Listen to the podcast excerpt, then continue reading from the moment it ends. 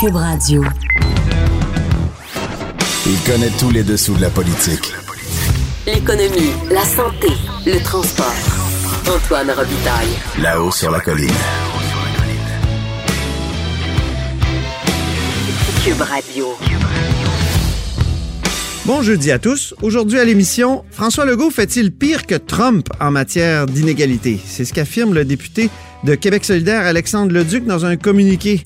On va essayer de comprendre comment il peut en venir à cette conclusion. Ensuite, la commission Charbonneau a-t-elle tué le génie québécois qui a été en grande partie racheté par les entreprises étrangères?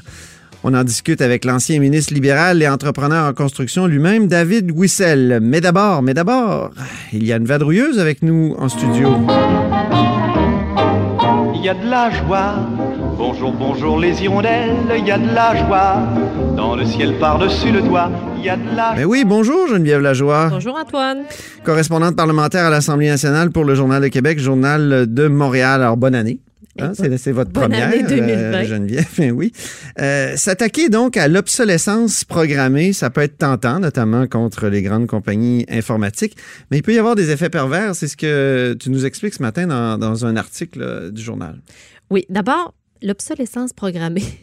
Qu'est-ce que ça mange en hiver? Ouais, c'est quoi? C'est un, c'est un- c'est un- un terme très tendance, mais une fois qu'on l'a compris, hein, qu'est-ce que ça veut dire? Ben, en fait, c'est limiter volontairement la durée de vie d'un bien ou d'un produit. Hein, on se comprend? Euh, quand ton téléphone cellulaire, finalement, euh, dure, euh, dure deux semaines ou que ton lave-vaisselle flanche après un an alors que, par exemple, celui de, de- ta mère, ça fait 25 ans qu'il marche. Alors, il y a quelque chose. voilà ce que ça veut dire obsolescence programmée. hein. Tout le monde, même si le mot est un petit peu difficile, est un petit peu.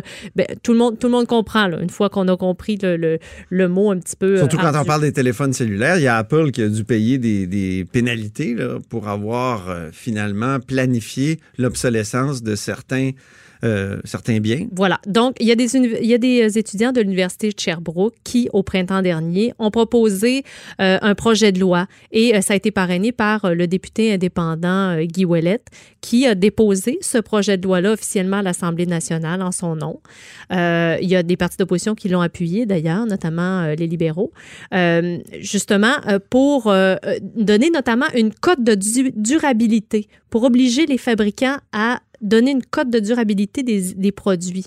Euh, donc, inscrire, par exemple, noir sur blanc, euh, voilà, mon produit euh, et une espérance de vie de 8 ans. Mais ça existe déjà sous la forme d'une assurance, non? Les assurances nous, nous donnent comme une cote euh, de, de- de durabilité. Mais c'est pas nous écrit noir sur blanc par Non. le fabricant. OK. Parce que si c'est le cas, ce qui va arriver, en tout cas, ce que disent les détaillants et euh, le Conseil canadien là, du commerce de détail, euh, ce qu'ils craignent, c'est qu'il se passe la même chose que pour les chauffe-eau. hein. Je te rappelle qu'un chauffe-eau, euh, si ton chauffe-eau a 15 ans, euh, la pression monte sur toi, là. Parce que, euh, en théorie, euh, avec la pratique, on constate qu'un chauffe-eau, ça dure entre 10 et 12 ans. Et les assureurs, eux, c'est ce qu'ils considèrent. Donc, s'il arrive un dégât avec ton chauffe-eau après cette période-là, euh, ben, euh, il y a certaines compagnies d'assurance qui n'assureront pas les dégâts. Donc, Donc, les détaillants croient qu'il risque d'arriver la même chose si on indique clairement euh, aux assureurs quelle est la durée de vie estimée des biens. donc ça risque d'être pire que le- le- la situation actuelle? Ben, ben, c'est ce qu'ils craignent. Hmm. Euh, et, et donc, on se retrouverait avec euh, euh, des milliers de laveuses, de sécheuses, de lave-vaisselle Au rebut, au rebut, effectivement, parce que quelqu'un quelqu'un qui va arriver au bout de, de, de, de, de- de l'espérance de vie estimée de son produit va se dire, bon, mais qu'est-ce que je fais avec mon lave-vaisselle? On m'avait dit durée de vie d'à peu près 8 ans et, et mon lave-vaisselle a maintenant 8 ans. Qu'est-ce que je fais? Est-ce que je l'envoie au recyclage ou bien euh, je laisse tomber ma prime euh, d'assurance Ah parce oui. que euh, mon assureur peut-être voudra plus me couvrir à ce moment-là. Alors, les, les détaillants s'inquiètent du choix déchirant qu'auront à faire les consommateurs. Bon, alors c'est c'est inquiétant, mais la- ce que j'ai envie de dire, c'est pourquoi pas faire des bons biens durables comme dans le temps? Ben voilà. Alors, euh, J'ai déjà eu, moi, le lave-vaisselle de ma mère qui dure encore après des années. Voilà. C'était incroyable, là. ça a duré, je, je pense qu'il était aussi, il, il était né ou il avait été produit à la même année que, que ma naissance. Ah, Est-ce qu'il était jaunard? Ouais. oui, c'était la une mode. brun jaunard, Oui, c'était pas tuable. Voilà. Et là, maintenant, ben, les entreprises s'arrangent pour que Ils sont en, les biens crèvent en assez vite. stainless, Oui. mais ils durent un petit peu moins longtemps. Très bien. Ben, merci beaucoup, Geneviève Lajoie. Ça fait plaisir. Ce retour à la hausse sur la colline en ce début de 2020. Alors, euh, Geneviève Lajoie est correspondante à l'Assemblée nationale pour euh, le Journal de Québec, le Journal de Montréal. Vous êtes à l'écoute de la hausse sur la colline. Là-haut sur la colline. Une entrée privilégiée dans le Parlement. Cube Radio. Alexandre Leduc, député de Chalaga Maisonneuve euh, de Québec solidaire, est avec nous. Bonjour. Bonjour. Alors, j'ai sursauté un peu, euh, voyant votre communiqué euh, où vous disiez, Alexandre Leduc, que vous accusiez François Legault de faire pire que Trump sur la disparité entre la rémunération moyenne des travailleurs et des travailleuses et celle des PDG les mieux nantis au Québec. Comment vous arrivez à cette conclusion? Ben, on a vu passer, comme tout le monde, euh, l'étude du Centre canadien des, politiques alternatives, la CCPA, qui est rendue malheureusement un, classique du temps des fêtes. Hein. Puis Depuis plusieurs années, chaque année, ils publient un comparatif PDG, les, les PDG les mieux payés du Canada par rapport à combien de temps ça va leur prendre de faire le salaire moyen là, pour, euh, pour les Canadiens. Puis Oui. chaque année, on, on c'est de plus en plus tôt. Hein. Cette année, c'était à 10h09, si je me trompe pas. OK. Mardi matin, comme le premier souvent est un férié, ça veut dire que ça leur a pris euh, une heure, une heure et demie maximum pour faire euh, Mhm. le salaire moyen. Et euh, dans une euh, chronique de notre collègue, de, de- de votre collègue surtout, Madame euh, Perrault, je pense, de la presse, elle faisait écho à, à un comparatif avec euh, les États-Unis, le Québec, le Canada, puis semble-t-il que euh, on se on, on, est, on, est, on tire de la patte dans la rémunération des salaires, l'écart entre les salaires euh, États-Unis, euh, Québec. Mais pourquoi dire que François Legault fait pire que Trump? Parce que j- j'arrive pas à comprendre. Ben, c'est un peu pour mettre le doigt sur le refus d'agir de la part du gouvernement de la CAQ, parce qu'il y a des solutions par rapport à ça. Souvent, les, les, les partis euh, plus traditionnels vont dire, ah ben vous savez, c'est la loi du marché, il faut attirer les meilleures euh, directions euh, d'entreprise. Or, euh, ben, d'abord, c'est pas du tout démontré qu'il y a un lien clair entre la productivité de l'entreprise et la, la rémunération délirante de son de son PDG. Puis ensuite, il existe des solutions possibles. On peut appliquer un salaire maximum euh, c'est un peu la même logique qu'un salaire minimum. hein. On met un plancher, mais là, on met un plafond. Alors, Mm. si on veut réduire cet écart-là, ouais. qui va grandissant, ben, il y a des moyens de le faire, puis M. Legault refuse de le faire. Ça, je comprends, mais là, je regardais l'étude euh, avec euh, mon collègue Jean-François Gibault, euh, directeur de la recherche, l'étude de la Canadian Center for Policy Alternative, puis ça porte sur les salaires de 2018. Euh, Legault, il a été élu en octobre 2018. Pourquoi on peut, pourquoi on dit qu'il fait pire que Trump? Ah, ben, c'est pour aller, c'est pour aller le titiller, là, puis visiblement, ça, ça attire l'attention, vu qu'on est en train d'en parler. C'est pour aller titiller son inaction. Puis là-dessus, s'il servir de bord, puis il dit, oui, on aimerait ça, nous, étudier la possibilité de mettre un salaire maximum, ben moi, je vais être le premier content, puis Mm. je lui lancerai des fleurs. Là, c'était comme une espèce de, de pot, évidemment, qu'on lui lançait. Parce que le salaire maximal, c'est une chose, mais il y a aussi le salaire minimum. Puis là, on vient d'annoncer un peu avant les fêtes Non, mais qu'elle allait être euh, augmentée de manière assez faible. Parce que si on veut réduire l'écart, c'est ça, on peut partir d'en bas ou on peut partir d'en haut.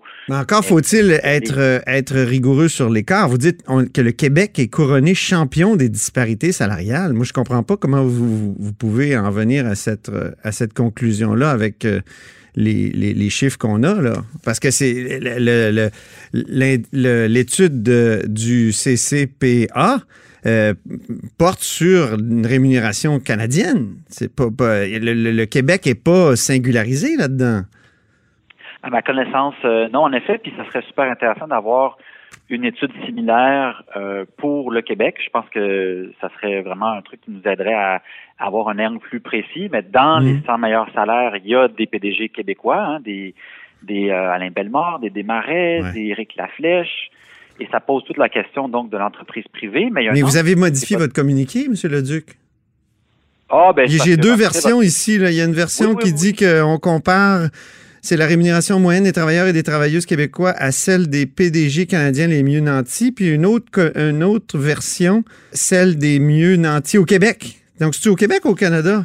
Parce que c'est Ben pas la même affaire. En, en introduction, on, on a fait écho à une analyse de votre collègue, là, Mme Perrault de la presse, qui faisait la, la comparaison qu'on trouvait intéressante à, à Mm. creuser. Puis en effet, c'est la, c'est la comparaison des salaires des PDG canadiens. Mais vous n'avez pas fait votre propre québécois. analyse.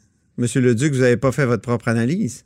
Sans rien vouloir enlever faire- à Mme euh, une- Perrault, ça là. semble- Ça, faudrait poser la question au CCPI, mais moi, à ma connaissance, c'est une analyse de, c'est très, très, très lourd là, comme travail là, pour produire un, un document de cette nature-là. Donc, s'il y avait un équivalent, mettons, je sais pas. Mais c'est elle qui, c'est elle qui conclut que c'est 300. C'est intéressant. Mais c'est elle qui, qui fait cette conclusion que si on utilise le salaire moyen au Québec, c'est 300 fois plus la disparité entre les plus hauts salariés et, et le, le salaire moyen au Québec. Oui, exactement. C'est ce que je vous dis.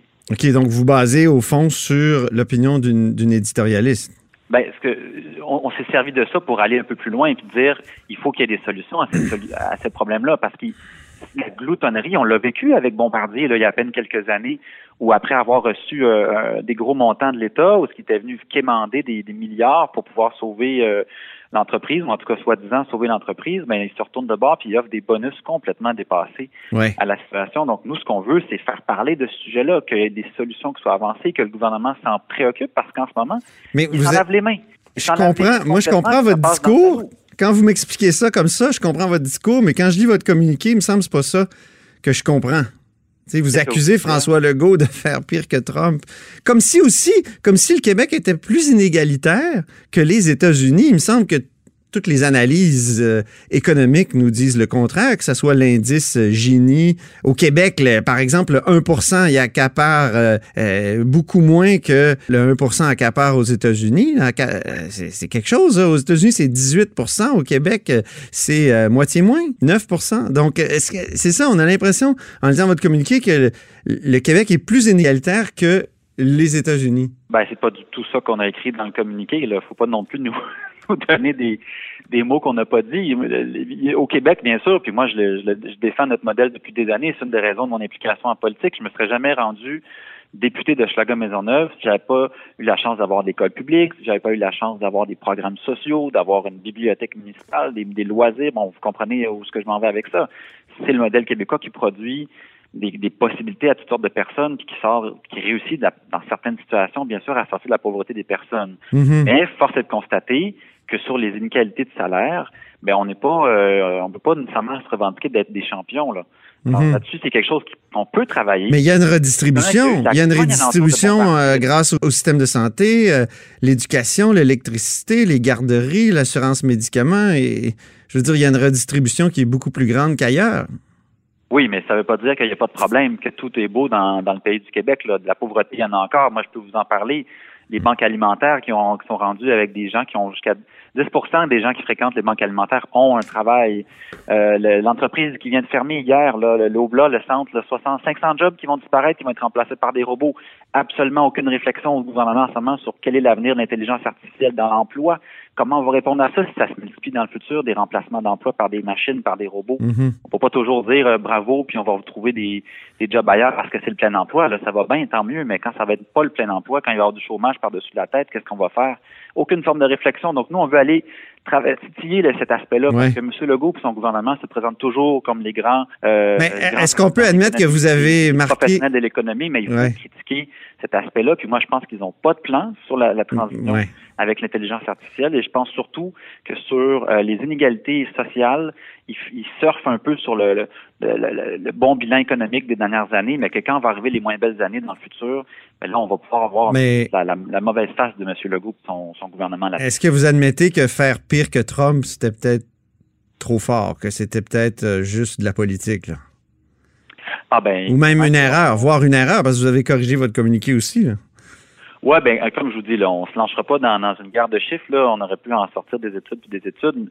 Nous, ce qu'on voulait faire, c'est souligner le fait qu'au Québec, il ne se passe absolument rien de la part du gouvernement sur la question des inégalités de richesse. Euh, et que là-dessus, ben, il faut voir qu'il bouge. Alors, si faire une comparaison avec Trump et les États-Unis, ça provoque un peu une discussion, ben tant mieux, parce que c'est ça qu'il faut qu'il se passe. Si toutes les mobilisations. Mais il faut que ça soit vrai. Encore faut-il que ça soit fondé sur des, ça soit fondé sur des faits, Monsieur le Duc, non? On ira en commission parlementaire, puis là, on se penchera sur des, des on demandera au ministère de nous sortir les chiffres plus détaillés. On demandera qu'il fasse euh, une étude équivalente du CCPA pour le Québec. Je vais être le premier content. Mais la discussion doit être provoquée, doit avoir lieu au Québec sur les inégalités de richesse. Et là-dessus, euh, visiblement, c'est pas du tout dans la, la planification du gouvernement. Puis malheureusement, quand ces articles-là sortent en Noël ou euh, plutôt euh, après le jour de l'an, c'est surtout l'angle canadien, puis ça a l'air un peu détaché, mais ça a l'air un ancrage québécois, puis c'est un peu cet éclairage-là qu'on qu'on voulait éclairer aujourd'hui, puis qu'on fait en ce moment en ayant cette discussion. Très bien. Merci beaucoup, Alexandre Leduc. C'est moi qui vous remercie. Alexandre Leduc est député de Schlager Maisonneuve de Québec solidaire. Vous êtes à l'écoute de là-haut sur la colline. Là-haut sur la colline.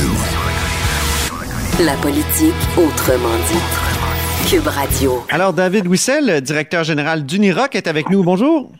Oui, bonjour, M. Robitaille. Ben oui, ancien ministre aussi, ancien député d'Argenteuil, si je ne m'abuse. Effectivement, pendant 14 ans. Et ça, donc, euh, on a échangé par courriel à la suite d'une de mes dernières chroniques sur la décennie 2010. Pour résumer, vous me disiez qu'avec la commission Charbonneau, au fond, on a perdu le génie québécois.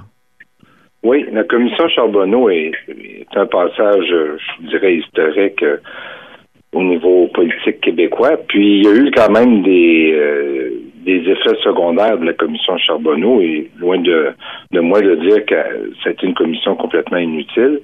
Mais dans parmi les effets secondaires ou les dommages collatéraux, ça a été un effritement de beaucoup de sociétés, autant au niveau du génie que de la construction elle-même, qui sont passées euh, dans des mains étrangères ou qui ont complètement disparu du portrait. Alors, euh, vous me dites, on a fait un certain ménage, c'est une bonne chose, mais il aurait fallu s'y prendre autrement. Comment on aurait pu s'y prendre? Ben, il euh, faut peut-être se rappeler que avant même la commission Charbonneau, il y avait eu des gestes qui avaient été posés par le gouvernement de l'époque. Il y avait eu le marteau qui est devenu le PAC par la suite, tout ça. C'était dans une mouvance, mais la commission Charbonneau est venue, il faut se rappeler que c'était un peu un, feuilleton qui a duré quand même, euh, je sais pas, M. Robitaille, un an et demi, la commission Charbonneau. Euh, ça faisait partie du décor de tous les jours. C'est, c'était un roman feuilleton qui, qui était en direct euh, six mois par année à la télévision. Ça l'a quand même apporté, il faut, puis il faut le dire, un, environnement de suspicion énorme dans l'industrie de la construction. Alors, toute la relation entre une ville, le gouvernement, un ministère, une société d'État, les firmes d'ingénieurs et les entreprises de construction elles-mêmes, c'est venu apporter vraiment un, un, environnement de travail qui n'a pas été sain. Ce qui a fait en sorte que beaucoup d'entrepreneurs ou d'entreprises ou de firmes de génie euh, ont, plié bagage ou euh, dans un contexte où certains individus ont été malmenés aussi médiatiquement, des fois à tort, des fois à raison. Mais il y a beaucoup de gens qui ont, qui ont décidé de lancer la serviette en affaires puis de, de céder leurs actions, de céder leurs entreprises. Mais on aurait pu faire autre, comment autrement? Ben, comment on aurait pu le faire? Ben, un, probablement que ça dure moins longtemps. Ça, c'est euh, c'est un élément euh, clé, je pense, qui est important. Il y a eu beaucoup, beaucoup de noms qui ont été cités, euh, souvent sans raison ou, ou sans allégation même. beaucoup de gens, des fois, on, va lire dans les médias ou dans des, on entend dans des entrevues avec des gens comme vous, ben telle personne dont le nom a été cité à la commission Charbonneau, mais quand on gratte plus loin et on regarde, souvent ces gens-là, on n'a rien reproché, on, les a cités, on les a on, les a mis à travers une phrase dans une explication. Mhm. ça a amené vraiment un environnement malsain, faut le dire. Le vôtre euh, a rebondi à la, commission Charbonneau, là, dans ben le témoignage notamment de Mario Turcotte. Euh, et vous, vous trouvez que c'était euh, injuste? Ben, injuste. On fait de la politique, je vous dis, j'en ai fait pendant 14 ans. Il faut s'attendre à, parce que des fois on soit malmené, sinon on change de d'activité là. Euh, mais prenez le cas que vous citez, je veux pas rentrer dans tous ces détails là, mais, moi, moi, je l'ai dit publiquement. Il y a un fonctionnaire qui dit, ben Monsieur Roussel est intervenu à mon bureau, mais moi je le dis, je l'ai dit par la suite, puis je le dis encore aujourd'hui. Si c'était à refaire, je referais exactement ce que j'ai fait à l'époque. Mhm. Moi, ma, ma, job, c'est de défendre mes concitoyens, mes représentants. Fait j'appelais dans tous les ministères, pas plus celui des transports que d'autres, pour défendre les intérêts de ma communauté. Fait mais, mais voyez, la perception, c'est ben là, il y a un ministre qui m'a appelé pour une route. Mais oui, on appelait pour les routes, on appelait pour les écoles, on appelait pour les euh, pour les hôpitaux, on appelait pour les garderies, on appelait pour un paquet de choses. Ouais. Alors, M. Robitaille, je veux pas non plus trop qu'on s'attarde sur mon cas, c'est pas le but de l'entrevue. Je suis pas, euh, je suis retiré de la politique depuis maintenant plus de sept ans.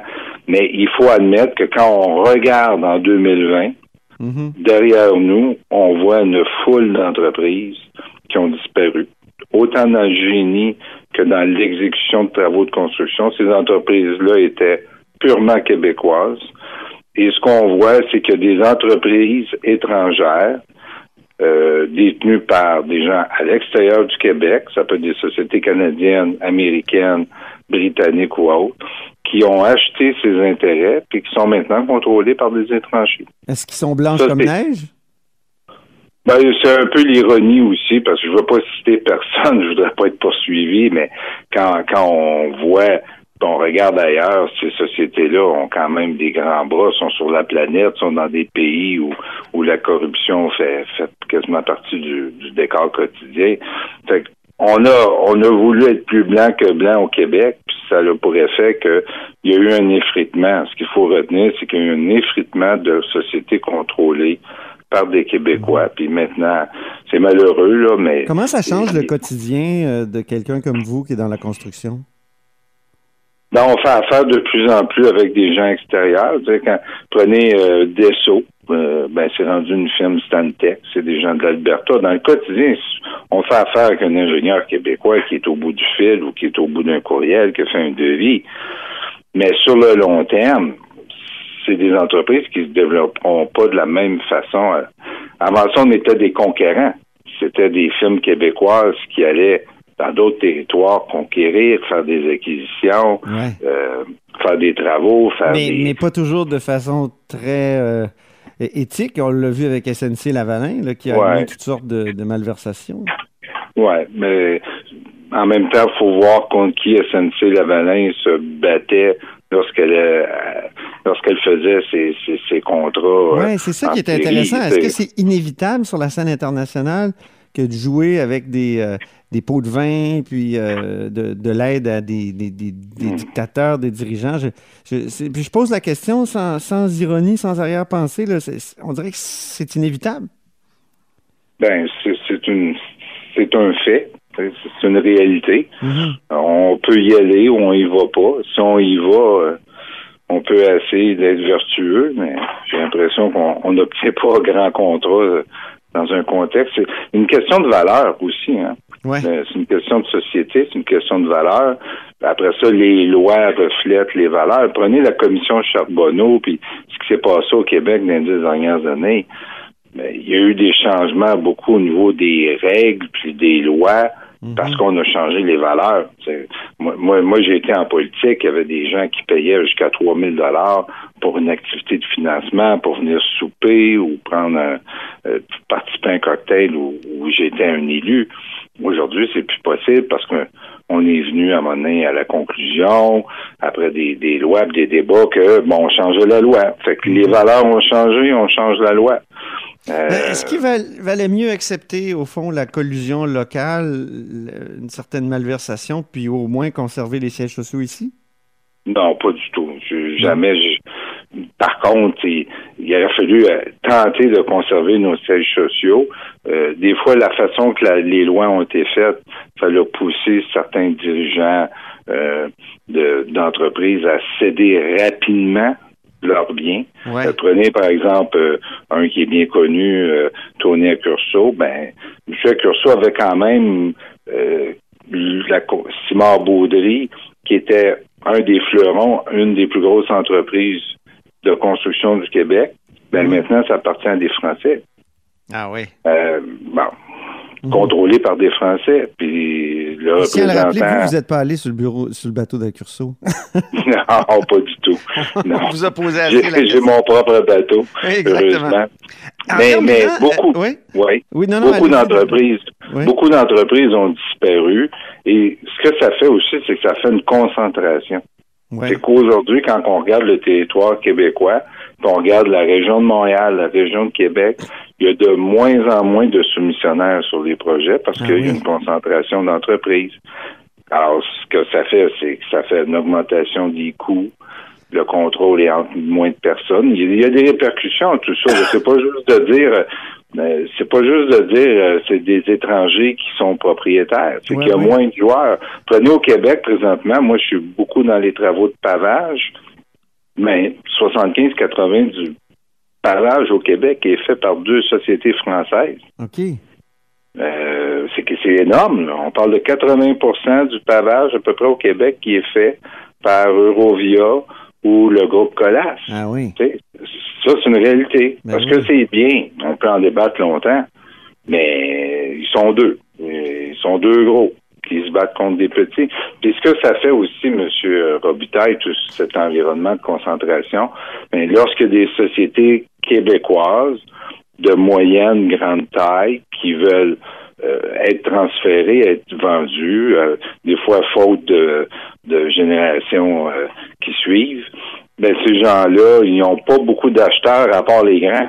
Ah oui, les grands ça. sont des étrangers. Mhm. Fait que prenez dans les deux dernières années, il y a des dans la région de Montréal, il y a quand même deux deux entreprises qui étaient des fleurons québécois, euh, un qui s'appelait Meloche et l'autre qui, qui s'appelait Chenaille. C'est deux entreprises qui étaient de de moyenne grande taille, qui, ont, qui ont passé carrément aux intérêts français.